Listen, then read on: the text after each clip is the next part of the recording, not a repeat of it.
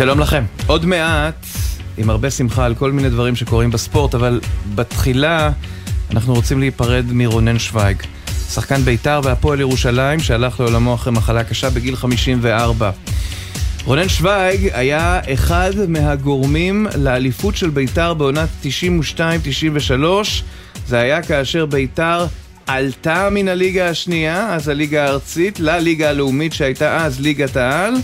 ועם אלי אוחנה ייבדל לחיים ארוכים וכוכבים רבים כמו רונן חרזי, ולדימיר גרשנייב, סרגי טרטיאק וכולי, פשוט זכתה באליפות. רונן שוויג אולי לא היה הגורם המרכזי, אבל בתור ילד, לשמוע את שידוריו של אליהו בנון בשירים ושערים, מתאר שער שני פה, שער שלישי שם, שער מכריע פה. רונן שוויג היה חלק מהמארג הזה שהביא לביתר את האליפות. שהייתה בעצם היסטורית, המהלך הזה של לבוא מן הליגה השנייה לליגה הראשונה, לקחת את האליפות וכמובן לסמן את המבוא לעונה 93-94 שהייתה העונה הגדולה ביותר של מכבי חיפה בכל הזמנים אבל זה משהו אחר. אורי, שלום. כן, עצוב. עצוב אה, מאוד. רונן שוויג דרך אגב היה שותף לאחד הזיכרונות הגדולים שלי מהכדורגל הישראלי, גמר הגביע המפורסם 88-9, מכבי חיפה, השער המפורסם של עופר מזרחי, אבל אה, ביתר לקחה את הגביע באותה עונה, הוא היה חלק מהקבוצה. אה, כמו שאמרת, שחק גם בביתר, גם בהפועל ירושלים, ובאמת נפטר בגיל צעיר, 54, אחרי שעבר אירוע מוחי עצוב מאוד. אה, אני בטוח שביתר תמצא דרך, הליגה נפתחת בשעה טובה ביום שבת, תמצא דרך להוקיר את זכרו, ושוב, בלי עבר אין עתיד. זה נאחל נכון. למשפחה, תנחו, נשלח תנחומים למשפחה, ושלא ידעו עוד צער. כמובן, מכולנו כאן. טוב, זה תמיד מעבר חד, אבל אה, בואו נדבר על אה, מכבי חיפה אתמול. חוץ מזה שאני עדיין בג'טלג, לחזור בשתיים וחצי בלילה. גם אני בג'טלג, אבל בסוג אחר. כן, שנינו בג'טלג פה. מסי. כן, שידרנו את מסי. כמה זה נגמר שהבנתי שהוא החיה את הקבוצה שלו. מסי, שהבקיע עד עכשיו היה שבעה משחקים, הבקיע בכל משחק בשבעת המשחקים האחרונים, עשרה שערים. אתמול בישל שני שערים, אחד מהם בדקה ה-97, ואינטר מיאמי אה, בגמר גביע אה, אה, בארצות הברית, יש שם גם גביע כל האמריקות. בקיצור, מאז שהוא הגיע, רק מנצחים. אז אתמול מכבי חיפה לא ניצחה, זה נגמר ב-0-0. יש אה, דברים טובים, ועדיין יש גם טעם חמצמץ, כי אתה נוטה לחשוב שיהיה אה, מאוד קשה לעשות את זה שם. אני חושב שאתמול זה בעיקר על מסיידגו. משהו שם בניהול המשחק שהמצוקה הגיעה במחצית השנייה, לא בדיוק עבד כמו שצריך, החילופים היו מאוחרים, ואולי גם לא מספיקים. תראה, קודם כל אני חושב שמכבי חיפה התמודדה עם קבוצה שהיא יותר איכותית ממנה. אה, היא עדיין אלופת שווייץ, היא קבוצה מאומנת, היא קבוצה חזקה שמראש הסיכויים, שוב, אני אמרתי לך את זה גם בשבוע שעבר, 65-35, לטעמי, לטובת השוויצרים. בטח אם מכבי חיפה לא תיקח את היתרון למשחק השני. ואתמול ראינו איך יאנג בויז, אפרופו רמת אימון, תוך כדי משחק, בעצם, אתה יודע, הפתיחה הייתה של מכבי חיפה, סוגרת פערים ואפילו מתעלה על מכבי חיפה. משחק כמעט כן. ללא מצבים משמעותיים, השוערים לא נגעו בכדור, ללא בעיטות למסגרת מצידה של יאנג בויז, אבל הם עשו את שלהם, העבירו את ההכרעה לברן, ואני מאוד מקווה שאתה יודע, מכבי חיפה שנה שעברה עשתה את הנס במרקנה בבלגרד. אמנם אז היא באה עם יתרון, אני מקווה שיעשו נס גם העונה. עוד מעט הרבה כוכבים בתוכנית, ארז חלפון, יושב ראש מנהלת הליגה עם פתיחת העונה, זה קורה ממש ממש בשבת. גם רן קוז'וק, מאמנה של מכבי נתניה, גם גיא נחשון, מי שהיה מאמן השוערים של דניאל פרץ, רגע לפני שהוא עובר לביין מינכן. אנחנו מקווים להיות עם בלסינג אפריפה לאליפות העולם, שם בבודפשט, ועם שחר טיבי, אלופת העולם בשייט. אבל כוכב מעולם אחר. מרקו בלבול, עוזר מאמן נבחרת זמביה, ואדם שאני חושב, ולא רק אני, שיש לו הרבה מניות בסגל הזה של מכבי חיפה, שזוכה בכל כך הרבה תארים. מרקו, שלום. אהלן, צהריים טובים עידן, אורי, אהלן. תכף נדבר איתך על נבחרת אה, זמביה, יש אה, דברים מעניינים שקורים שם, אבל קודם על, על מכבי חיפה, ראית אתמול את המשחק, אתה גם יוצא בתחושת החמצה מה-0-0 הזה? אני ראיתי את המשחק, אבל לפני זה אני באמת הצטערתי גם לשמוע על אה, מותו של רונן שוויג, ש- שיצא לי גם לשמור עליו, לשחק מולו. הוא היה שחקן התקפי, מאוד מוכשר, מאוד טוב. אה, וזהו, אני משתתף אה, בצער המשפחה. באמת ידיעה עצובה. כמובן. הוא במעבר חד, מרקו. זה כן. מה שהיה אתמול. אצלך זה תמיד חד, אורי. כן, אוקיי. כן. כן, אז אני אומר, אה, מרקו, מכבי חיפה באה למשחק שהיא יודעת שהיא צריכה לצאת לברן ביתרון, כי המגרש הביתי, שוב, יש לו משמעות גדולה אצל שתי הקבוצות, שתי קבוצות שלא מפסידות כמעט בבית בשנים האחרונות. פתחה מצוין, אבל ההמשך היה אה, פחות טוב. כן, תשמע, זה ברור שתמיד טוב לבוא עם יתרון למשחק השני, במיוחד שאתה משחק בבית, אבל אה, כמו שאמרת, ושמעתי אותך שיש אה, קבוצה מצוינת, שמאומנת, עומדת טקטית טוב, טקטית טוב, מאוד מאוד פיזית, ומכבי חיפה אתמול היו הרבה דברים טובים, הרבה דברים שפחות עבדו. אני חושב שמשחק ההגנה היה מצוין, הם שמרו מעולה את שני החלוצים שלהם, את הקשר ההתקפי, אבל מצד שני, בהתקפה זה הלך פחות טוב, פחות הגיעו למצבים, פחות בעטו לשער, אבל uh, זו רק מחצית אחת, ויש את המחצית השנייה, ושם מן הסתם יהיה יותר קשה, אבל מכבי חיפה כבר הוכיחה בעבר שהיא רוצה להגיע לצ'מפיון, היא יודעת לנצח במשחקים מאוד מאוד קשים. מרקו, מניסיונך, ספר קצת על ההבדל בין לשחק במגרש סינתטי, כמו שמכבי חיפה צפויה לשחק בברן, למגרש דשא. כמה זה משמעותי מבחינת uh, ההכנה, קודם כל, של, של המאמנים כצוות, וגם של השחקנים עצמם? תשמע, אני מאמין שקודם כל הסינתטי שם הוא ברמה מאוד מאוד גבוהה, שזה כמעט קרוב לדשא אמיתי, זה שונה, נכון. יצא לי לשחק בכמה מגרשים כאלה. אה, זה משפיע טיפה, אבל אני חושב שאתה יודע, היום בכדורגל אתה יכול להתאמן על זה, אתה יכול להתכונן לזה, יש לך את כל האמצעים לבוא מוכן, אה, זה לא צריך לשנות הרבה, לא הרבה. ושוב, לגבי מכבי חיפה, היא איבדה את קורנו אה, למשחק הבא עם הצהוב יש שיגידו המיותר שלו, אה, שחקן אולי אחד היחידים שלה שאין לו תחליף. איך אתה רואה את חיפה נערכת למשחק מבחינה טקטית? זאת אומרת, דגו הלך עם השלושה בלמים, יש לו, זו הייתה החלטה הטקטית, שאתה רואה אותו משנה בגלל ההיעדרות של קורנו, אולי גולדברג כמגן, ואז וריאציה אחרת, או שהולך אותו דבר, רק מזיז את חזיזה מאגף לאגף. תשמע, אני חושב שבאמת יש להם הרבה אופציות בסגל, זה סגל רחב, סגל טוב, עם הרבה מאוד שחקנים מהספסל. נכון שקורנו הוא מגן קלאסי, טבעי, אה, שמאל, שמאוזן מאוד, גם בהתקפה, גם בהגנה. אבל כבר ראינו את חזיזה משחק בעמדה הזאת, וראינו את צ'יפלין משחק בעמדה הזאת, ומביאים דברים אחרים למשחק, שזה יותר התקפה מהצד הזה. אבל אני חושב שזה פחות שונה מהשיטה, או מה יהיה בדיוק ההרכב. מה שחשוב זה לבוא למשחק הזה ובאמת לעשות את אותה הגנה הטובה שהם עשו אתמול, כי פייג ושון היו פנטסטיים, ואני בטוח ששם יהיו להם המון שטחים, אה, גם מאחרי הגב של ההגנה וגם בין הקווים, ואת זה הם יצטרכו לנצל בצורה הכי טובה כדי להבקיע גול שערים. כן, אנחנו ראינו אתמול, אתמול מכבי חיפה החזיקה יותר בכדור, היא גם בעטה פעמיים למסגרת לעומת אפס של אבל החזיקה יותר בכדור, אני מניח שבברן אה, זה יהיה אחרת. אבל ראינו את uh, פיירו שאמור להיות משמעותי, כשאתה לא מחזיק בכדור אתה צריך את השחקן הזה שיתפוס לך את, את האמצע בכדורים הארוכים, מאוד מתקשה מול קמרה. אולי גם פה uh, אפשר לחשוב ש... מאוד. אבל ראינו את שנה שעברה את פיירו מול אולימפיאקוס, אתה יודע, שיחק מול בלמים לא פחות טובים, וכן הצליח להתמודד, מול קמרה הוא פשוט, אתה יודע, פיזית הוא לא הצליח להתמודד איתו.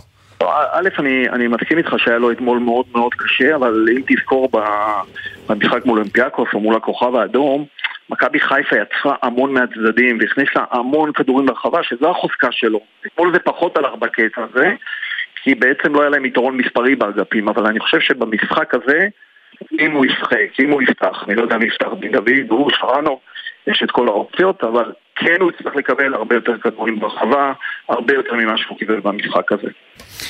מרקו, אה, לסיום אני רוצה לשאול אותך על אה, נבחרת זמביה. קראתי השבוע אצל גידי ליפקין ב ONE שהיה אמור להיערך משחק מול איראן ואברהם גרנד, שאיתו אתה עובד כמאמן הנבחרת שם, אמר שמבחינתו זה סבבה, אבל האיראנים לא רצו. אתה עמדת לעלות על מטוס לטהרן? אני סבלתי שזה יקרה, אני...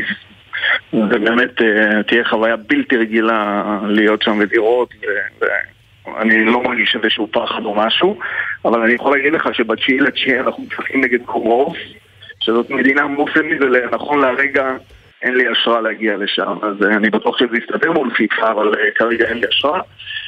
כן, בעייתי, הדרכון שלנו הוא בעייתי. כן, כן, איי קומורוס זה מעניין, תשמע, מאיפה... הגרלתם את הדבר הזה. קודם כל זה משחק, איפה הגענו את מה? את הבית הזה? לא, לא, אני מדבר, לא, לא, אני צוחק כמובן, אבל אני אומר, ודאי, איי קומורו זה אי שמצוי, אם אתה מסתכל על כדור הארץ, מזר... דרום-מזרחית לאפריקה, אבל משוייך ליבשת, וזו רפובליקה איסלאמית, נכון? כן, כן, אורי, יהיה לך קשה להתחרות בידע שלי עידן בתוכנית הזאת. אני- זה. ויקיפדיה בגוגל. לומד, אני לומד, אני לומד. כל שטול תוכנית, מרקו, אני לומד. אבל כן, כל תוכנית אני לומד. רפובליקה האסלאמית, כן, אפילו קיצונית, כן, כן. היי, מרקו, באמת, אתה יודע, אתה עובד, אתם עובדים עכשיו בזמביה, גם עובדים בהצלחה, אבל אתם נתקלים, אתה יודע, בהרבה מאוד דברים שלא קשורים לכדורגל. שאתה יודע, ש...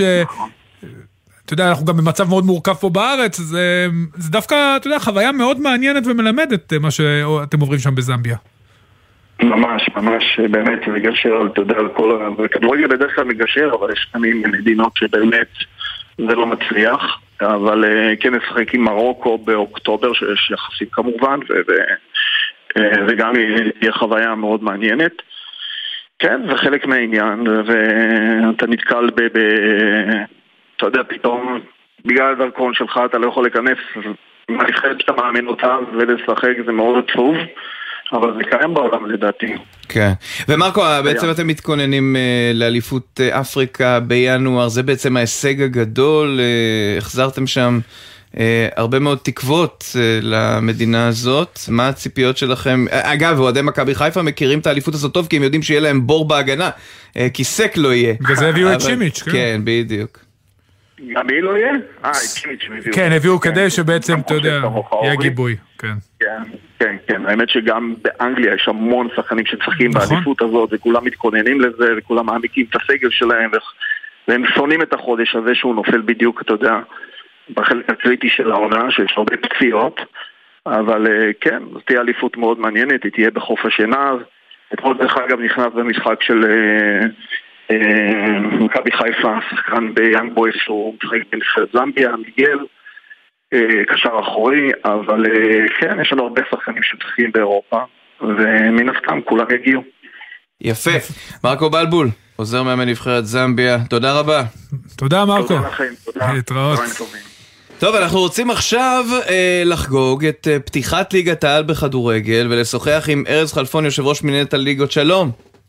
שלום, צהריים טובים, עידן ואורי. תראה ארז, ב- בתור ילד, טובים. הרגע הזה של פתיחת הליגה היה נהדר כי אז לא הייתה טלוויזיה במובן של לראות כל משחק בגביע הטוטו ולא היה אירופה, היה אינטר טוטו בקושי. אבל, אה, אבל עכשיו יש הכל והמון והפגרה נורא קצרה. אז ת- מה שאני רוצה זה שתכניס אותנו לרוח החג, כי חלקנו כבר עמוק בתוך העונה, אתה מבין? כן, קודם כל בוודאי, אני יכול להגיד לך שכל הקבוצות, האוהדים, כולנו מתרגשים באמת לקראת פתיחת העונה. אגב, הליגה הלאומית תתחיל כבר היום בערב, עקב כמובן עומסי החום. ליגת 1-0 תתחיל כבר בשבת, מוצאי שבת ראשון ושני. אני יכול להגיד לך שבעקבות הסיומת המתוקה של השנה הקודמת, כולנו, מאות אלפי אוהדים, כמובן המיליונים שגם נמצאים בבתים, מחכים לפתיחת העונה, מתרגשים, בטח ובטח שהכדורגל הישראלי נמצא בשיא של הצלחות, גם הקבוצות האירופאיות בהצלחות שלהם במפעלים האירופאיים, כמובן נבחרות הנוער, הנערים בהצלחה באירופה, וכולנו מחכים לפתיחת הליגה. כן, ארז, אנחנו, לפני שאני נלך לצדדים הפחות טובים, נ- נמשיך עם הטובים.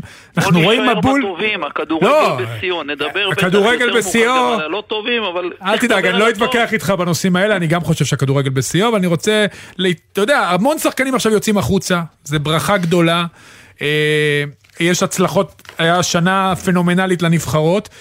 איך אנחנו, אתה יודע, מביאים את זה לידי ביטוי בליגה? איך אנחנו, איך אתה דואג להגדיל גם תקציבים ושהקבוצות יבינו שצריך לטפח את מחלקות הנוער, כדי שאתה יודע בסוף שיהיה עתיד עוד יותר טוב לכדורגל הישראלי. קודם כל, קלעת בדיוק למטרה. כמו שאתה יודע, אורי, רק היום, לפני עשר דקות, הוצאנו הודעה על חברה נוספת, חברת מניה ג'ינס, שהצטרפה לנותנת החסות של הליגה, בנוסף לבורסה לניירות טוב, ערך. טוב, אה, לטיקטוק. פה אי אפשר לעשות פה פרסומת, לא, לא, ארז, תשמע, לא בוא, נעשה מילא אתה קורא לזה ליגת הבורסה בסדר, אין- אבל עכשיו בעיה. כל- חברת ג'ינסים שתיתן חסות, ארז, זה לא... ההצלחה הזאת של החברות, בסופו של דבר הכספים מגיעים לקבוצות. אנחנו דורשים מהקבוצות, אורי, כמו שאתה יודע, להשקיע את הכספים גם במחלקות הנוער. יש לנו את תוכנית הכוכבים שעודד מכנס, שחקן העבר, הוא זה שמפקח עליה. רואים שכל מה שצריך להינתן למחלקות הנוער, כדי שכמו שנראה, הצלחות גם של שחקנים במפעלים כמובן באירופה של נבחרות ישראל, אבל גם כן. כמו שכולנו דיברנו, שחקנים שעוזבים את הארץ, שהולכים לשחק בחו"ל, תעודת כבוד לכדורגל הישראלי, ואנחנו דואגים שכל המשאבים האלה ירדו למטה לקבוצות, כן. ובעיקר למחלקות הנוער. אז תשמע, בוא נדבר באמת על הדברים שעל סדר היום, כי מצד אחד אתמול, אחרי ה... באמת פיאסקו בגמר הגביע, שהוא לא קשור אליכם, אבל, אבל זה עדיין מלווה את האווירה, אז אתמול, אפרופו אה, ענייני אה, פירוטכניקה ואווירה ו- ותפאורה, אז אה, נתקבל אישור לפירוטכניקה קרה. עכשיו, אה, אני רואה את הנהי ואת הבכי של אותם אנשים שמסרבים להתבגר ולחיות באיזה פיטר פניות כושלת ורוצים לראות את עצמם טובעים בלהבות של אש במקום לנסות ולהסתפק אה, בפירוטכניקה קרה שהיא נכון, היא לא הלהבות של האבוקות אבל אה, אלה האנשים, זה הקהל, עם זה צריך להתמודד, ותגיד לי אתה איך מתמודדים עם אנשים שהפתרון לא מקובל עליהם. תראה עידן, קודם כל בדיוק כפי שאמרת, אבוקות אה, אה, חמות, אחד הן מסכנות חיים, ראינו את הנזקים הבריאותיים לפי המחקר שהיה בוופא, מה זה יכול לעשות, מחלות של סרטן וכיוצא בזה, וכמובן מה שזה עושה במגרש עצמו, שאתה צריך להפסיק משחקים לשבע, לחמש, לעשר דקות, אנחנו מקדימים את שעות המשחקים, עשינו מהפך בשעות, ובסוף המשחקים מסתיימים יותר מאוחר, בגלל אותם אלה, מיעוט אגב קטן, שזורק את האבוקות למגרש. הדבר השני, שאנחנו יודעים חלילה וחס אם אבוקה תידלק ביציע, אנחנו יכולים פשוט לראות יציע שלם, חלילה וחס, נשרף, אוהדים נפגעים, אנחנו לא רוצים לראות את זה. ולכן, המשטרה אישרה, אגב היא כבר אישרה את זה בשנה הקודמת, היא סיימה לעשות את כל ההליך, כדי לאפשר פירוטכניקה קרה עם מפעיל מקצועי, כדי שייתן את הרקע לאותם אוהדים. אני מקווה מאוד שמחנות האוהדים ישתמשו באישור הזה של המשטרה. כולנו רוצים לראות כדורגל טוב ללא אלימות, ואגב, 97% מהאוהדים הם אוהדים נורמטיביים, משפחות וילדים שבאים ליהנות, יש לנו 3% אלימים, אני מקווה מאוד שהפעם נדע לטפל בהם ביד קשה, ולא נראה אותם יותר במגרשים. כן, כי אתה יודע, כל פעם היה, השנה שעברה היו, היו משחקים מרכזיים, שאתה יודע, אתה אומר שעה, אבל הם נפתחים, אתה יודע, כאילו הקהל עושה, לא כאילו, הקהל עושה בכוונה, ואחרי חצי דקה זורקים נכון, אה, נכון. איך אנחנו, איך אנחנו, אתה יודע, ארז, בסוף אני אבא לילדים קטנים, אני רוצה שיבואו למשחק ויחזרו בעשר וחצי הביתה במקרה הגרוע. זה מה שכולנו רוצים, אני מזכיר לך שהשנה גם ייכנסו, אני מקווה מאוד, אחרי פגרת נבחרת, מיד אחרי החגים. הנושא של הקנסות המינהליים אושרו באופן אה, חוקי בכנסת, והמשטרה אמורה לעשות בהם שימוש. מעבר לכך, אני מקווה מאוד ששופט הספורט יאושר על ידי נשיאת בית המשפט העליון, משרד המשפטים ומשרד הספורט, על מנת שאותם מתפרעים, שהוא הקומץ, יבוא בפניהם, יישפט גם למאסרים אחרי סורג ובריח, אבל גם להרחיק אותם מהמגרשים. אנחנו רוצים ליהנות מהכדורגל, כמו שאתה אומר.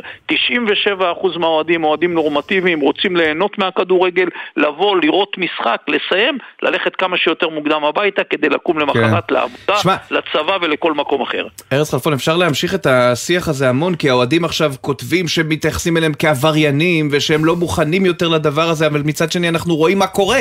אז uh, לכן הסיפור הזה הוא בלתי נגמר. בוא נדבר אולי על משהו טוב לסיום. אני מבטיח לך שאף שוטר או אף מאבטח לא מגיע למגרש על מנת לפגוע באוהד. אף אחד. כולם רוצים שהמשחק יעבור בשלום, אם חלילה וחס כן. היו מקרים קיצוניים, נחקרו במח"ש, כל אחד עשה את הבדק בית, אבל זה מקרים קטנים. בסופו של דבר, המשטרה והמאבטחים באים לשמור על שלום הציבור, ואני מקווה מאוד שהאוהדים יבינו את כן. זה ויתנהגו בהתאם. אה, דבר אה, שנדמה לי שכן פתרתם, אבל, אבל תספר לי עד כמה זה מדויק. אה, הייתה עם פתיחת הרכבת הקלה אתמול באסה גדולה של הרבה מהאוהדים, בעיקר אלה הקשורים באיצטדיון בלומפילד, כי שם הרכבת הקלה ושם יש תחנה, שזה רק עד עשר וחצי, וזה לא פתוח בשעות הנכונות, ואתם uh, מצליחים לסייע בזה? נכון מאוד, אגב זה גם בלומפילד, אבל גם המושבה בפתח תקווה, כן. שהרכבת כן. גם מגיעה קרוב מאוד, וזה נותן מענה להרבה מאוד אוהדים של קבוצות, נכון גם אמרת? סמי עופר אה, במובן מסוים, יש רכבת לא קלה. סמי עופר נכון, אבל זאת לא רכבת קלה. נכון, אבל גם זה ש... משהו שהאוהדים, אתה יודע, כי יש משחקים מרכזיים שמסתיימים ב-11 נכון בלילה ואין להם מאוד, נכון מאוד, וגם המועדונים במשחקים מסוימים, וכמובן אנחנו כמנהלת פונים לרכבת ישראל על מנת לתגבר את הרכבות, כי אנחנו רוצים שאוהדים כמה שיותר יגיעו בתחבורה ציבורית. לגבי הרכבת הקלה, אז באמת היה כיוון לסגור אותה בעשר וחצי בלילה, וזה לא מאפשר בימים ראשון-שני לאוהדים לחזור מאותם מגרשים ברכבת הקלה. אני פניתי לחיים גליק, מנכ"ל הרכבת, הייתה שיחה טובה, ובמענה נאמר לי באופן מפורש שהרכבת כרגע עושה כל מה שהיא יכולה כדי להגביר, קודם כל לתת את השעה נוספת ולהגביר רכבות. הבטיחו שעושים את זה, אנחנו כמובן עומדים על כך ומוודאים שכך יקרה, ואני מקווה מאוד שגם מיד בתחילת העונה, האוהדים גם ב-11 וחצי בלילה, עד שעה אחרי המשחק, יוכלו לחזור ברכבת הביתה. זאת לפחות ההבטחה שקיבלתי ממנכ"ל הרכבת הקלה. ארז חלפון, יושב ראש מנהלת הליגה. והמון בהצלחה, הכי חשוב. שתהיה עונה מוצלחת ולא אלימה. הכי חשוב, עונה מוצלחת, עונה ספורטיבית, רוצים לשבור את שיא האוהדים אגב, לא דיברנו, שני מיליון אוהדים פקדו את המגרשים שנה קודמת, אנחנו מקווים השנה לשבור את השיא, ללא אה, אירועים ביטחוניים, ללא מגפות, שהליגה תתחיל, תסתיים בצורה ספורטיבית, יש עוד הרבה דברים שלא דיברנו, אבל אנחנו מחכים לאוהדים במגרשים, זאת עונה שאנחנו גם מתמקדים בשיפור השירות וחוויית הצפייה לאוהדי הכדורגל בישראל. תודה רבה. תודה, ארז, בהצלחה. חלפון, כן, הזמן מוגבל, אין מה לעשות, רוצים להקיף הרבה מאוד נושאים. תודה רבה. אה, ועכשיו אנחנו רוצים לדבר עם מישהו שלא ישחק בליגה שלנו השנה, כי יש לו ליגה אחרת וואו, כנראה וואו. לעבוד בה. דניאל פרץ, דניאל פרץ בדרכו לביין מינכן, הבדיקות הרפואיות מחר, אמור לשבת על הספסל כבר השבוע? הגיוני? תראה, קודם כל, זה המעבר, אני, אבי כהן, כבודו במקומו, וזיכרונו לברכה כמובן, עבר לליברפול הגדולה, אה, זה היה לפני 40 שנה, 79, אבל אה, זה המעבר הכי גדול שהיה... בעידן המודרני. תשמע, זה, זה בלתי נתפס, באמת, זה בלתי נתפס, ואנחנו נדבר עם מישהו שמכיר את, ה, את הפרסונה יותר טוב מכולם. גיא נחשון, מאמן השוערים של דניאל פרץ, מכיר אותו באמת אה, הרבה מאוד. שלום, גיא.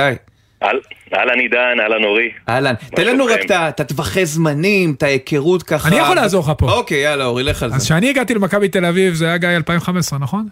אה, גיא נכון. היה מאמן השוערים שעבד עם הקבוצה שלי, ואנחנו העלינו את דניאל מנערים ב' לנערים א', ואני יכול להגיד לך ש...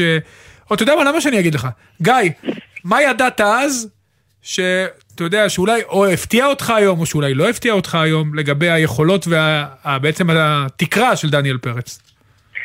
אגב, אני אומר שהוא עדיין בהתחלה שלו, הוא יגיע עוד הרבה יותר רחוק. יש יותר רחוק מביירן מינכן?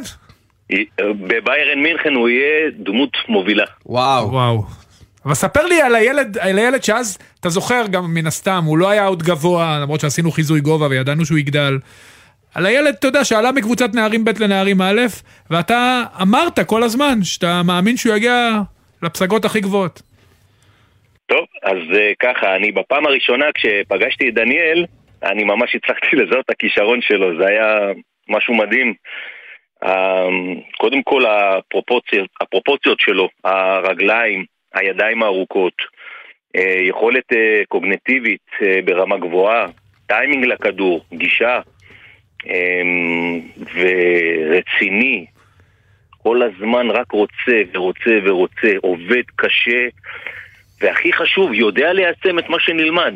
זה משהו מדהים, זה לא רואים את זה אצל כל uh, ילד. ממש אתה מרגיש את זה עליו. בפעם הראשונה שאתה נוגע, אתה נוגע בילד, אתה מרגיש כמה הוא מכוון מטרה, אבל עם המון המון כישרון. המון כישרון. אתה יודע, גיא, אה, אה, אתה, ואני שמח לשמוע, אתה, אתה מכיר את העבודה היומיומית ואתה יודע להעיד על זה. נדמה לי שאת ליבו של הציבור הרחב הוא קנה באמצעות היכולת בפנדלים, כי זה הדרך המיידית להמחיש איכות. איך אתה מסביר את זה בראי ההיסטוריה שלך איתו? זאת אומרת, איך זה נבנה, יכולת כזאת? קודם כל, אה, דניאל אה, לא בא לו הכל אה, כמובן במגע של כסף, הוא עובד מאוד מאוד קשה. הילד הזה פשוט לא מפסיק לעבוד. אני אומר ילד, זה גבר. הוא לא מפסיק לעבוד ויש לו כוח מתפרץ, הוא, הוא אינטליגנט, הוא קולט זוויות של גוף, הוא יודע להגיב נכון לקרסול של השחקן, הוא רואה דברים כי הוא, זה דברים שעבדנו, זה דברים נרכשים, דברים שנלמדים. אתה, אתה, ולכן הוא יודע להגיע לכדורים אה, ממש אה, ברמה גבוהה. אתה יודע, גיא, עבדת עם המון שוערים צעירים, בוגרים. שוב, יש, שוב, ציינת את כל הדברים האלה, אבל עדיין, זה ביירן מינכן. זה לא, הוא לא הולך למועדון ביניים באירופה. אתה לא חושב שהמעבר הזה הוא... יש הרבה אומרים, מהיר מדי, גדול מדי, אולי עדיף ללכת קודם כל למועדון ביניים ואז לעשות את הקפיצה? אני אגב, ממש לא, אה, אורי, ממש לא. אגב, אני אומר לך את זה מעל גלי האתר. ככל שאתה עולה קדימה יותר ברמה, ככה יותר קל לך. במיוחד לאנשים כישרונים, אתה גם משחק עם אנשים יותר כישרונים, אתה מביא את היכולות שלך ל- לרמה הרבה יותר גבוהה. אני אומר שדניאל פרץ כשישחק, הוא בן רגע יכבוש את הפסגה. אנשים פשוט מאוד יבינו בכמה כישרון הבחור הזה... כן, זה משהו לא... לא, לא רגיל בישראל, אני מסכים איתך. אבל רגע, אני רוצה ללכת איתך דווקא לתפקיד השוער. זה תפקיד שונה, אומרים מי שהולך להיות שוער הוא משוגע, זה, זה מישהו שגם לובש חולצה אחרת, גם uh, מתאמן בעצם בקבוצה שונה מהקבוצה, כי הרבה פעמים הוא עם מאמן השוערים ולא עם הקבוצה. זה מישהו שמוכן לספוג פצצה לפנים כדי להציל את, ה, אתה יודע, את הקבוצה שלו. זה מישהו שאם הוא עושה טעות, אין מי שיתקן אותו והוא חייב להתאושש ממנה מהר, כי יש עוד משחק. אתה יודע, תן לי כמה מהדברים ש... שוב, שדניאל יש לו את התכונות האלה, כדי באמת להיות השוער אולי הכי גדול שגדל פה. והוא הוא, לפחות כרגע נראה בדרך הנכונה. אז שוב, אני, אני יכול להגיד שבפעם הראשונה שראיתי אותו, יש לו נוכחות. הילד הזה עם נוכחות. הוא פשוט מאוד מאוד כריזמטי. הוא, הוא יודע, ל... הוא, קודם כל הוא מכיר את המשחק, הוא מבין את המשחק, המיקום שלו הוא מיקום מדהים, ולכן הקבלת ההחלטות שלו הרבה יותר קלה. גם בקבלת ההחלטות, בגלל שהוא אינטליגנט, הרמה שלו עולה, תמיד עולה, הוא, אתה תראה שהוא כל הזמן יהיה במגמת עלייה. הילד הזה פשוט מאוד, גם בגלל אופי טוב, הוא גם, הוא כל הזמן חיובי, אז הוא גם לא נשבר. כל דבר מחשל אותו.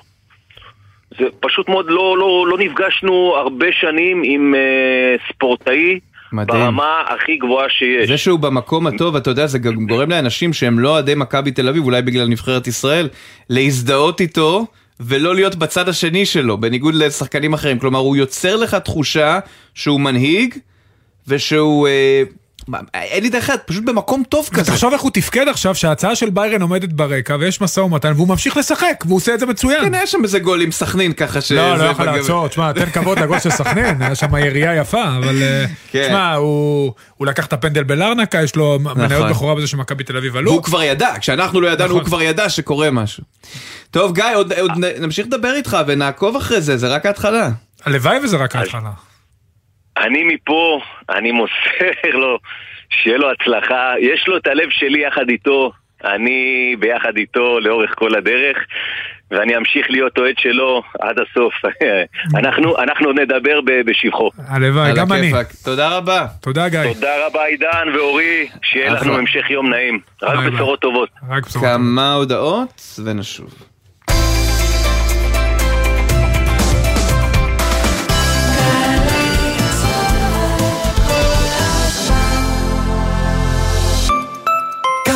פסטיבל הקפה בשער החדש ירושלים, 22 עד 24 באוגוסט. לפרטים חפשו בגוגל השער החדש. שומעת? זה כאן. דיור בהנחה, תחבורה מעולה, התחדשות עירונית אחראית. איפה אתה?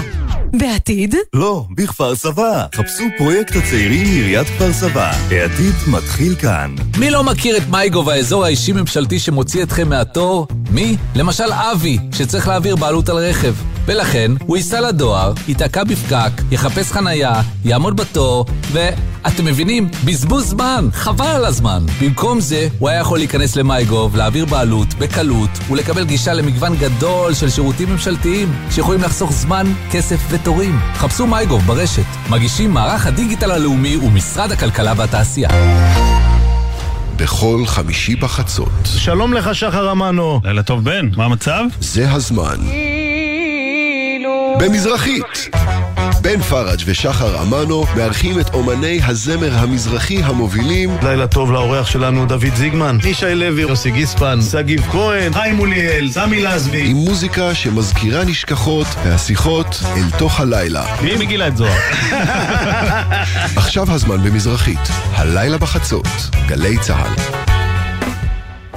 שלום, כאן יואב גינאי. המוסיקה ברדיו גרמה לי להבין מגמות בחברה שלנו. הסרט האחרון שראיתי בקולנוע לימד אותי על הכלכלה שלנו.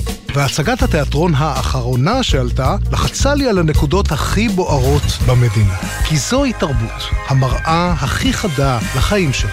ולכן, בכל שישי בבוקר אני שואל, מה יהיה בתרבות? מה יהיה עם יואב גינאי? מחר, תשע בבוקר, גלי צה"ל.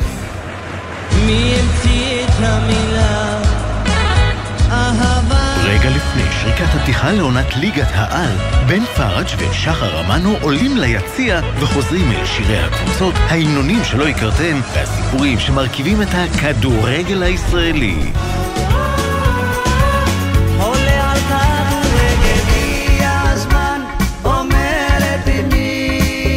שבת, 12 בצהריים, גלי צה"ל. עכשיו בגלי צה"ל, עידן קבלר ואורי אוזן עם עושים ספורט. וואי, זה שווה, שבת 12 בצהריים, המנוני הקבוצות וזה. אחלה שעה. יפה. שלונסקי, שלום. אחלה שעה באמת, אז לא נצטרך לשאול בארוחת צהריים כמה יצא הנוער. נכון, אתה נכון. יודע שאצלנו אה, 40-50 שנה לא הולכים לאכול לפני שאומרים כמה יצא הנוער.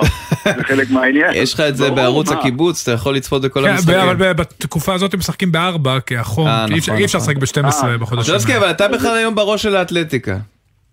אה, רציתי להגיד על אה, דניאל פרץ, זה באמת כיף גדול, וזה מזכיר לי כשאבי כהן חזר לחופשת מולדת ראשונה מליברפול, הוא הוריד הרבה קילו.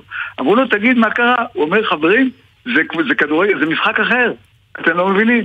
זה אימוני כושר, אנחנו בכלל לא מכירים את זה, לא דומה למה שאנחנו עושים בארץ. אה, כן, אני באמת אתמול לא ראיתי את החצי הראשון של מכבי חיפה, כי ראיתי אתלטיקה, ואני אהיה קצר איתכם היום. וראיתי בנור, בנורבגיה שני אלופי עולם, אחד זכה, אחד לא זכה, 1,500 ו-400 משוכות. 1,500, לא קנייתים, לא אתיופים, נורבגים, נורבגים ו- ופינלנדים, ותשמע, אה, אירופאים אה, לוקחים היום אה, גם מקומות ראשונים גם כן, וזה תענוג גדול. אני, אני מוכן עם אורי לעשות קמפיין, לחייב את כל בתי הספר התיכוניים לימודי ליבה לחרדים ולימודי התעמלות לכל בתי הספר שלוש פעמים בשבוע. חובה. אני אני. אומר לכם, זה אחד הדברים, וגם שיהיה בגרות בהתעמלות, אתה יודע, תנו, תנו, זה- זה רק יעשה אנשים יותר טובים. מבטיח לכם, יעשה אנשים יותר טובים. אה, זהו, אני לא אקח מזמן. יש שבת שלום, שלונסקי יום שבת מסכים. 12, מצוין, אחלה. שלונסקי, המסר הכושר, עבר חד וחלק ומדויק. וגם ואני-. מצטרף. אני יודע, וגם יקשיבו. תודה רבה. אוקיי. זה בן פראג'. ושחר אמנו, זה לא אנחנו, אבל זה כיף יהיה לשמוע, כן, יקשיבו בהחלט. טוב, אה, רן קוז'וק, מאמן מכבי נתניה, שלום. שלום, צהריים טובים. היה פה ויכוח בין אורי וביני, כי אני רואה לפעמים כשאתה מתראיין בטלוויזיה, אז לא כותבים. כף סופית בשם שלך, אז האם בוא'נה, זה... אני מכיר אותו משהו בשש. כן, אבל עכשיו הוא אמר להפקה לקרוא קוז'וק, אז זה קוז'וק או קוז'וך? רן. אני, אני אנפץ ככה את הזה. אה, אפילו במשרד הפנים טעו. אה, זה קוז'וך. אמרתי לך, נו זה מה. זה קוז'וך, אבל גם בתעודת זהות שלי זה רשום עם אה, קוף בסוף ולא עם כף סופית. טוב, אז אנחנו נקרא קוז'וך, כדי שזה יהיה... ככה שהוא. היה ילד בשכונת בן ציון, ככה קראו לו, ידענו את זה. טוב, תשמע, אה, בסך הכל אחלה עונה שלכם, כולל אה, גמר גביע, למרות שאני מניח שהוא טראומטי מכל מיני סיבות. איך אתם מגיעים לעונה הזאת? ר- ראינו אתכם מול באר שבע, זה נראה טוב בסך הכל? מה אתה חושב? כן, במשחק האחרון זה נראה טוב מאוד. אה, אני חושב שבסופו של דבר אה, העונה נקבעת אה, בקלישאה הידועה ממשחק למשחק.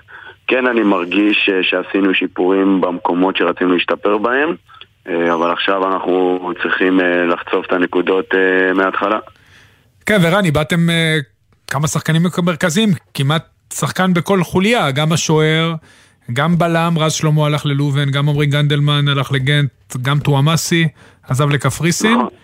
אה, נכון, נכון, אה, אני מסכים. אה, זה היה לנו לא פשוט בהתחלה, אני חושב שגם במהלך העונה יכול להיות שאנחנו ניתקל בקשיים, כי קשה מאוד, או בוא נגיד לא קל, לאבד שחקנים באמת מובילים בקבוצה שלנו. בנוסף, לא קל, אתה יודע, להביא שחקנים חדשים וככה להכניס אותם לתוך, לתוך התרבות, לתוך ה-DNA, אבל אה, זה חלק מהאתגר. אה, זה היה לא פשוט בהתחלה, אה, ככה אתה יודע, לקח אה, קצת זמן אה, אה, בתחילת גביע הטוטו להציג יכולת טובה.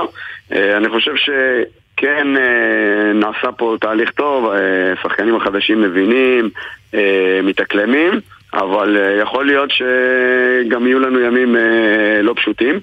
אנחנו נצטרך אה, פשוט להיות על זה מההתחלה. כמה יושב לך בראש מה שאתה ראית עם בני בכל התקופה, אתה החלפת אותו, אה, כמה יושב לך בראש מה שהיה, מה שקרה לבני לם, עונה מאוד מאוד מוצלחת, ואז פתיחת עונה לא טובה, כמה זה יושב לך בראש, איך אתה רואה, אתה יודע, מבחינת לשנות, לתקן, פתיחת העונה, משחק מול ריינה? קודם כל זה יושב בראש, אה, זה, אצלי זה כבר בשנתיים האחרונות, כי גם כשהייתי עוזר של ריימונד, הקבוצה אה, פתחה את העונה, אחרי עונה טובה, הקבוצה פתחה את העונה הלא טוב, אז בשנתיים האחרונות מכבי נתניה פותחת את העונות שלה הלא טוב. אה, אפשר להוסיף לזה עוד עונה אחרי גמר גביע עם סלובו ושי, שגם אחרי הפתיחה הייתה לא טובה. נכון, רן, ויש לזה הסבר לדעתך? כי אתה אומר פעם אחת מקרה, פעמיים צירוף מקרים, זה כבר, אתה יודע, מתחיל להיות מגמה. קודם כל, העובדות אומרות שזה מגמה, אה, אנחנו נצטרך לשנות אותה. אני חושב שאנחנו באמת, מה שאנחנו מדברים אה, בשבועות האחרונים אה, זה באמת לבוא ולחצוב, לחצוב את הנקודות. כי בסופו של דבר, כן, כשכבר נכנסים למומנטום, אז עם הקהל ועם האווירה הרבה יותר קל, אבל אני חושב שבתחילת העונה כולם מתחילים... עם אפס נקודות, המשחקים הם קשים, הקבוצות ברובן אה, עדיין לא מוכנות מצד אחד, מצד שני אה, משקיעות אה, מאמצים פיזיים אה, אדירים בכדי כן להביא את הנקודות. אה, ההתחלה היא קשה, ואנחנו נצטרך אה, להיות שם הרבה בפן המנטלי בשביל אה, לשנות את הסטטיסטיקה ולהתחיל את העונה הקרובה בעזרת השם בצורה טובה. כמה אתה באופן אישי, לא רוצה להגיד לחץ, אבל מתרגש לפתוח פעם ראשונה כמאמן ראשי בליגת העל, או לפתוח עונה פעם ראשונה כמאמן ראשי בליגת העל?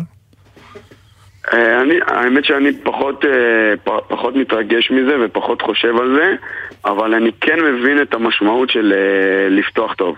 אני מבין אותה מאוד, אני, אני שם עליה דגש.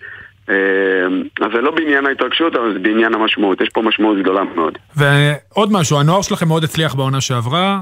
אה, בכלל, מכבי נתניה, כמו שציינתי בהתחלה, מוכרת שחקנים, גם כאלה שהיא קונה בגיל 20-21. אה, מי אתה רואה העונה פוטנציאל לפריצה? אה, יש את דניס קוליקוב שעולה מהנוער והיה נהדר, יש את רועי קורין שחוזר, עוז בילו, איתן אזולאי אולי יעשה את הפריצה, בר כהן יש לכם, אושר אליהו, כל כך הרבה שחקנים צעירים, אתה מזהה שחקן או שניים שבאמת יכולים לעשות קרצב, גנדלמן, אתה יודע, you name it. אני חושב שכל אחד מהשמות אה, שנגעת בהם אה, יכולים אה, לעשות את הקביצה. זה תלוי הרבה בהם, זה תלוי הרבה באיך שהקבוצה תתחבר, כי אתה יודע, כשהקבוצה רצה, ועמרי נגע בזה באחד הראיונות- שלו, כשהקבוצה רצה אז הרבה יותר קל אה, לשחקנים אה, בתוכה אה, לפרוץ. אני חושב שכל אחד מהשמות שנגעת בהם, מעוז, שהוא הכי מבוגר לדעתי, עד דניס, שהוא הכי צעיר לדעתי, אה, כל אחד מהם באמת יש בו פוטנציאל גדול מאוד להיות המכירה הבאה, אבל אתה יודע, סוף, אנחנו אה, תמיד זוכרים את סוף התהליך.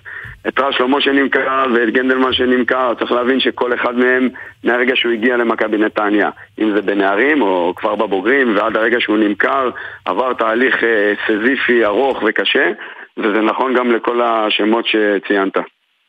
אני רוצה לשאול משהו אה, במובן של מעטפת, אתה יודע, כשמסיידגו מונה למאמן מכבי חיפה, אפרופו חוסר הניסיון, אמרו יש מעטפת, ואנחנו רואים אלברמן וצוות וכולי, גם אצלכם, ואתה כבר אה, מנוסה, אתה גם עבדת איתו, נכון? אז אני שואל, איך אצלכם המעטפת בנויה? עד כמה אתם מרגישים שאתם מועדון שעשה את ההתקדמות כשיש את אלמוג כהן וכשיש אותך, ואתם כבר נמצאים בליגה של הגדולים? יש גם את ישראל זוויטי ויובל כן, עזריה, הרבה מבחינת מאוד המחשבה. שחקני בית תפיסה. בעבר, שגדלו כן. במחלקת הנוער. אני, באמת חושב שמבחינת הניהול המקצועי של המועדון, אה, אנחנו שייכים לגדולות. אין על זה, אין ספק בכלל. אה, גם ברמת כמה ההנהלה, אה, אתה יודע, מעורבת בתוך התחום המקצועי, אה, והיא פחות, כמו שצריך להיות, כמו בגדולות. אה, יש אוטוריטה מקצועית בכירה, שזה אלמוג במקרה שלנו, ורוב הדברים שנעשים בצוות המקצועי, שאני אומנם מוביל אותו, הם נעשים בשיתוף פעולה. שיתוף פעולה פורה, סיעור מוחות על כל עניין בצוות. אני חושב שהיום בכלל בספורט הקבוצתי העולמי, אני לא חושב שיש דרך אחרת, זה הדרך היחידה. אני שמח מאוד להיות חלק ממועדון ש... שהבין את זה כבר כמה שנים אה, אחורה ו... ומתנהל ככה.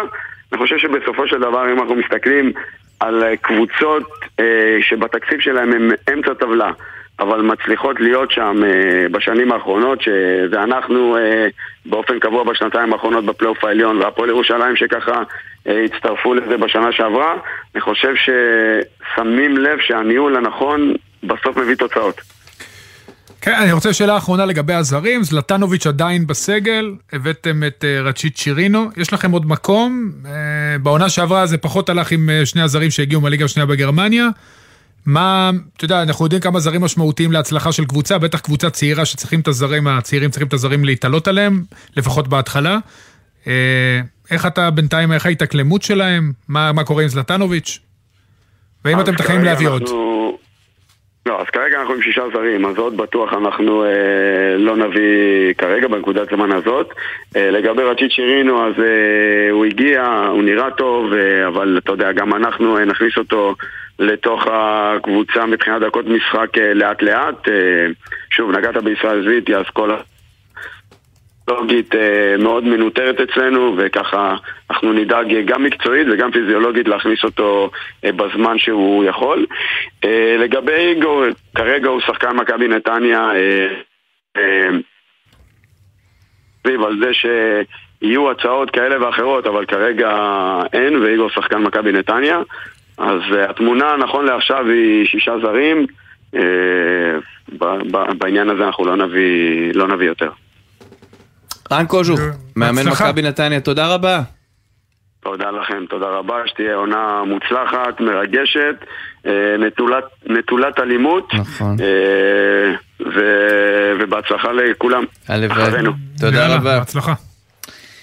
ועכשיו אנחנו שמחים לדבר עם מישהו, אלוף העולם לנוער, ואלוף אירופה עד גיל 23, ואלוף ישראל, ודווקא בשבוע פחות טוב אנחנו רוצים לעודד אותו. בלסינג אפריפה, שלום. שלום, שלום. מה שלומך? צהריים טובים. איך אתה מרגיש? אני בסדר גמור. אני בסדר גמור. אתה מאוכזב מ- מעצם זה שלא העפלת לחצי הגמר? אה, את האמת, כן. אה, הייתי בטוח שאני אעפיל לגמר, לחצי גמר, סליחה. אה, אני גם התאמנתי טוב. אני לפני בודפסט, היה לי מחנה אימונים, אז אה, רציתי יותר להתחדד לקראת אליפות העולם. הרגשתי טוב, והרגשתי שאני עושה הכל באימונים, עושה הכל טוב. אה, לבטל את התחרות, היה, אתה יודע, התרגשות, היה גם טיפה לחץ, אבל אה, בסוף אה, לא צלח לי. אה, רציתי את זה ממש להפיל, אבל אה, בסוף לא יצא לי. אבל אני לוקח את זה כאילו למקום שבאמת של ניסיון, אה, כי אני... לא היה לי כזה ניסיון בחיים, וזה חדש לי הכל, וגם היה לי גם עונה לא הכי פשוטה בעולם, אה, אבל אני שמח על על הדבר הזה. תגיד לי, מה, מה, מה עובר בראש? הרי בסוף אתה בא לתחרות ש... מה זה, 21 שניות פלוס מינוס, המ- המטרה היא מינוס גדול, שאתה יכול להיות או, אתה יודע, להשיג את המטרה או לא להשיג את המטרה. אתה, אתה כשאתה מסתכל ברטרוספקטיבה אחורה, אתה יודע מה השתבש בריצה הזאת? הזינוק, המיעוץ, שמירה על הקצב. אה, שום דבר לא השתבש, פשוט אה, לא הצלחתי להביא את עצמי לידי ביטוי. אה, קיבלתי שם גם אה, מסלול 2, מי שיודע איך זה מסלול 2 אז הוא יכול להבין את ההרגשה של מסלול 2 ובמיוחד שאתה רץ עם רצים מאוד... המסלול הכי פנימי. המסלול הכי פנימי. נכון, נכון, בדיוק. אז אה, זה מאוד מאוד קשה לרוץ ב-200 מטר אה, במסלול אה, הפנימי. אה, וזה כאילו מה שהרס לי, ואני חושב שאם הייתי אה, רץ במסלול החיצוני, אז הייתי רץ הרבה יותר- טוב, והייתי אולי גם יכול להפיל לחצי גמר. אה, אבל חוץ מזה אני הרגשתי טוב, הייתי חד. אה, איכשהו הלחץ לא גבר עליי, היה לחץ טיפה כי זה הגיוני, אבל הוא לא גבר עליי, אבל אה, אין לי מה לעשות. ועשיתי הכי שאני יכול.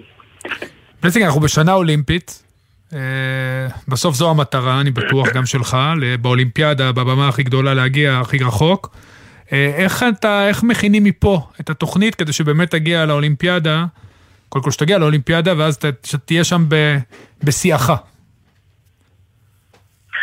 קודם כל, אני רוצה להגיד שוב פעם שגם אם אני אגיע לאולימפיאדה, אני רוצה להזכיר לכולם שאני אהיה רק בן 19, ואם אני אגיע אני אהיה בן 20 באולימפיאדה. אה, אבל קודם כל אני רוצה להיות בריא, זה הדבר הכי חשוב בשבילי לפחות. אה, להיות בריא, אה, להתחיל את העונה ברגל אה, להתכונן טוב, ואני ויגאל יושבים וכבר מתכננים כל מה שצריך בשביל שנוכל להגיע לשם. בשיא כמובן, שאני אוכל. ושוב, האולימפיאדה היא לא שונה כמו באליפות עולם. אני עם אותו אתלטים, אז אה, אני מקווה שאני אגיע שם עם הרבה יותר ניסיון, הרבה יותר חזק והרבה יותר בשיא שלי. יפה, בלסינג. קודם כל אתה צודק, יש לנו בעזרת השם עוד הרבה שנים איתך. אז uh, מה שיהיה, שיהיה לטובה, ובעיקר בלי לחץ, תהנה מהדרך, ואתה כבר... אה, ברור, אני עושה הכל בשביל שאני יכול לייצג את המדינה בכבוד.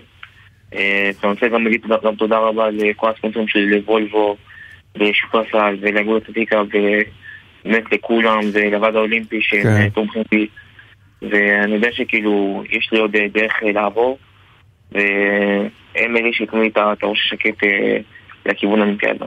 יפה. אתה גאווה ישראלית, הכל בסדר, ואני בטוח שגם תגיע לאולימפיאדה אגב, ואני מקווה גם שאחותך... זהו, מרסי. בדיוק רציתי. לדבר. איפה היא עומדת? היא תהיה בסדר גודל הזה, לדעתך? באולימפיאדה כאילו? לא, לא, באופן כללי, בינתיים, בהתפתחות.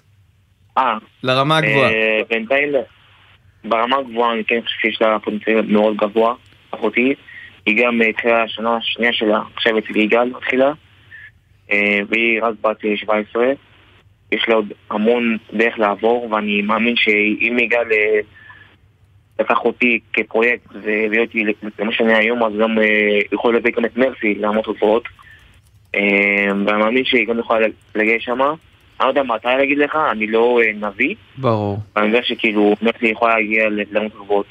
אני אתמוך בה ואני בטוח שתהיה לה גם עוד תומכים מהצד, אני מקווה מאוד. ושרק תצליח ושתהיה בריאה, זה מה שחשוב לי. אמן. אמן. תודה רבה, בלסינג. תודה, בלסינג בלסינג. אפריפה. תודה רבה. תודה רבה. אה, יש להם שמות יפים. בלסינג יכול להיות ברוך, נו. או ברוכי, ומרסי זה רוחמה. או משהו מהשורש הזה. טוב, בוא נדבר עם אלופת עולם מכהנת, שחר טיבי, שזכתה במדליית הזהב באליפות העולם בשייט. שלום שחר. שלום, בוקר טוב. בוקר טוב, אנחנו מדברים איתך עדיין מ... מי? מאיפה? מ- לא, אמ, אני עכשיו בספרד, כבר כן, בחופשה. כבר אה. חזרתי לארץ ביום שבת, נסעתי לארבעה ימים, הייתי ארבעה ימים בארץ והספקתי לטוס כבר אה, חזרה. טוב, מגיע לך, כן, עבדת קשה כן. בסוף שבוע קודם. כן, אז אה, כן, קודם כן, כל, כל איך- השבוע הקודם. איך ההרגשה להיות אלופת עולם? מאוד ריגשת ברעיון בסוף, ונגיע אליו בהמשך, אבל איך ההרגשה להיות אלופת עולם?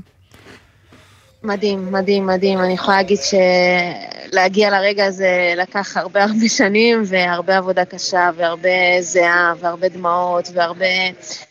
אה, אתה יודע, דמיינתי את זה הרבה הרבה פעמים, אבל לא באמת יכלתי לתאר איך אני ארגיש באותו רגע. אני יכולה להגיד שמאוד מאוד התרגש, אני עדיין מאוד מאוד מתרגשת, מנסה לעכל את מה, ש... את מה שעשיתי. רגע, אז זהו, שחר, את שנתון 97, יחסית פריצה כן. די מאוחרת, תקני אותי אם אני טועה, ומה, בעצם, את לא יודעת. כל מה שאת עושה, עשית מגיל שמונה, שאת אילתית, שהתחלת ל- ל- ל- לעסוק בשייט, בעצם מתנקז לרגע אחד. תספרי קצת על הרגשות שיוצאים כן, ממך. כן. אז בעצם זה, זה פודיום ראשון שלי בכלל, עזוב, באליפות עולם, כאילו, עזוב שניצחתי, אבל לא עמדתי על פודיום. לא, אני לא אעזוב שניצחת. אני לא אעזוב שניצחת, זה חשוב. כל, ה, כל הקריירה שלי, וככה, זה, לא יכלתי, אתה יודע, זה, אני לא אקרא לזה פריצה מאוחרת, כי, כי הייתי בטופ בשנתיים האחרונות, פשוט הדברים לא התחברו לכדי מדליה, אבל כל הזמן הייתי במשחק. אמ, עשיתי כזה, עשיתי, במשחקים הקודמים בכלל לא גלשתי רוח, הייתי ב-470, שב-470 אמ, הייתי אשת צוות 470, זו סירה זוגית בכלל. אמ, אז ככה, הייתי רחוקה מהשיא שלי שם, כי, כי בענף הזה, בדגם הזה, מגיעים לשיאים מאוד מאוד מאוחר, בגלל שניסיון הוא פקטור משמעותי, אז ככה הייתי מאוד צעירה בטוקיו יחסית לשיא שלנו, אני ונויה ברם אגב, שסיימנו במשחקים האולימפיים אה, ש- במקום השמיני. היינו מאוד מאוד צעירות יחסית לעשירייה ולטופ בכלל. אז ככה, זה פריצה מאוחרת, אבל בענף שלנו זה הגילאים, זה הגילאים. בוא נגיד שחר. שהתבשלתי לרגע הזה כן, כן. בסבלנות. בנית את עצמך לשם. מה שמעניין אותי, אני שומע אותך, ולא בפעם הראשונה, כי שמענו אותך גם בראיונות אחרי, ויש לך אנרגיות כל כך טובות, נורא כיף, חבל שהתוכנית מסתיימת עוד שלוש דקות, אבל רק תגידי, איך מתמודדים עם האנרגיות הטובות האלה בעולם שבו, מה שנקרא, רק אחת זוכה? זאת אומרת, להגיע לאולימפיאדה, אה. זה, אני חושב שאותי זה היה קצת מחרפן. והיא צריכה לעבור את סגנית אלופת העולם. כן. להתחרות עם סגנית אלופת כן, לא, לא רק את סגנית אלופות העולם, יש לנו בנבחרת שלנו שבע בנות שמתחרות על כרטיס אחד. אמ, כל אחת מהן, אני אמרתי את זה גם בכל רעיון שלי, יכולה בשבוע טוב שלה לעשות מדליה, שזה משהו מדהים לדעתי, אמ, מה שאנחנו מייצרות ומה שייצרנו, ואני יכולה להגיד ש, שהיום, שהיום, ואני גם יודעת שזה ייגמר ככה, יש לנו הרבה כבוד אחת לשנייה והרבה הערכה, ו... ו- ונכון, זה תחרות. בסוף אנחנו לא קבוצת כדורגל, אנחנו יוצאות לים, וברור לי שכשאני ניצחתי ביום שבת, הרבה מהם הפסידו. ו- אבל היה חשוב לכל אחת מהם להגיד לי כמה היא מעריכה אותי, ואני חוש- מאוד מוקירה אותם על זה, ואני מוקירה את הנבחרת ואת העבודה שאנחנו עושות ביחד. והטובה ביותר בסוף זה. זהו. הנה, אני היום בקמפיין אולימפי, שאני אני אלופת עולם, ו... ואולי אני לא עושה לאולימפיאדה, זה ככה... בואי- תחשבי חיובי. אני רוצה... אני חושבת חיובי מאוד. זהו, אז אני רוצה לשאול אותך משהו, כי את הגעת לרגע השיא בחיים שלך, ורגע מדהים, ובאמת, הישג פנומנלי, ועדיין ברעיון, בסירה, את דיברת בקור רוח מרגש על דמות, את יודעת, עלי קורזית, שהיא דמות להערצה. מאיפה, קודם כל, כל הטוב הזה אתה שיש יודע, בך? אני ראיתי את הרעיון, נו. אתה יודע, אני ראיתי את זה אחר כך ואמרתי, וואו, אין לי אנגלית כזאת גרועה, אז קור רוח לא הרגשתי, אבל אה, היה לי חשוב לציין אותה כי, אתה יודע, כשאני באתי לאליפות עולם הזאת, ככה קצת עשיתי רפלקשן אחורה, כי הבנתי שאני צריכה לעשות פודיום כדי להישאר במשחק לפריז, בגלל ששרון קנטור, אגב, ניצחה את הקדם אולימפי חודש לפני זה ועשתה סגנית אלופת אירופה, אז ככה להישאר במשחק לפריז, חושבת שכל אחת בנבחרת שלנו הבינה שצריך לעמוד על הפודיום באליפות עולם הזאת, וככה כשרפרפתי ב... ב- בעשר שנים האחרונות שאני עושה את זה באופן מקצועני, מה, מה, שחר, לצערי, התוכנית "איי, נגמרת ועוד עשר שניות. זה חותך קיצור, אותנו, ונדבר אז בהרחבה בהמשך. את מקסימה. תודה רבה, תודה שחר טיבי, תודה שחר, את גאווה. ישראלית, כל הכבוד. טוב, הקרדיטים יחכו. תודה שהייתם איתנו, להתראות. בחסות אוטודיפו, המציעה מצברי ורטה לרכב, כולל התקנה חינם, עד תשע בערב. כי אם יש משהו יותר מעצבן מלהיתקע בפקק, זה להיתקע בחנייה. אוטודיפו. מה נשמע, נשמע, סוף השבוע, של החיילים.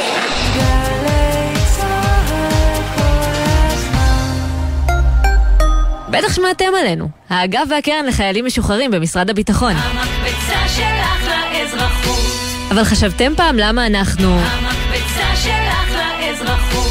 זה משום שאנחנו מציעים הרבה יותר ממענק ופיקדון אישי. גם לימודים, הכשרות ומלגות וגם ייעוץ אישי והכוונה. אז היכנסו לאתר שלנו, תנו לנו להיות. המקפצה שלך לאזרחות. אבי, יוסי בטיס. קראו לו גם פפו. אמא שלי שמה רחל צ'חנובר. זאב וולף. ארבעה מיליון ושמונה מאות אלף שמות קורבנות השואה, שנאספו ביותר מ-70 שנות עבודה, ומנציחים את זיכרון היהודים, שהגרמנים הנאצים ניסו למחוק, מתועדים במיצג המרגש ביד ושם, ספר השמות.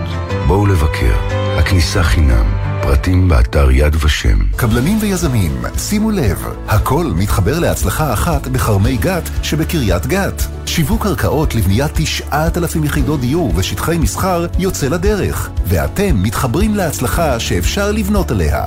מתחברים למטרופולין החדש של ישראל, מתחברים לשכונה מבוקשת ומניבה על פי כל מדדי הנדל"ן, מתחברים למיקום אסטרטגי, תחבורה ונגישות, חינוך, תרבות, פנאי וספורט. תאריך אחרון להגשת הצעות, 4 בספטמבר באתר רמי. הכל מתחבר להצלחה אחת בכרמי גת. פרטים באתר רשות מקרקעי ישראל. מה זה באמת להיות ישראלי? דינה זילבר במסע לתוך הישראליות עם דמויות מפתח בחברה, בספרות ובתרבות. והשבוע, הצלם אבי גנור. הצילום, כמו שירה, יודע להציע אפשרויות שלא יעשו את העולם קבוע, שלא יפרידו בין מה שאני יודע ובין מה שאני מרגיש, בין הגוף והנפש. מילים ומשפטים עם דינה זילבר, הערב בשמונה, גלי צה"ל. גלי צה"ל בפסטיבל ירושלים מזרח ומערב תזמורת ירושלים מזרח ומערב מארחת תחת כיפת השמיים את אסתר עדה, אשתר, אלני ויטלי, ולרי חמתי ולינט. במופע חד פעמי. ניצוח וניהול מוזיקלי מאסטרו תום כהן. ראשון, שמונה וחצי בערב, בריכת הסולטן, ובקרוב בגלי צה"ל. מיד אחרי החדשות, יואב קוטנר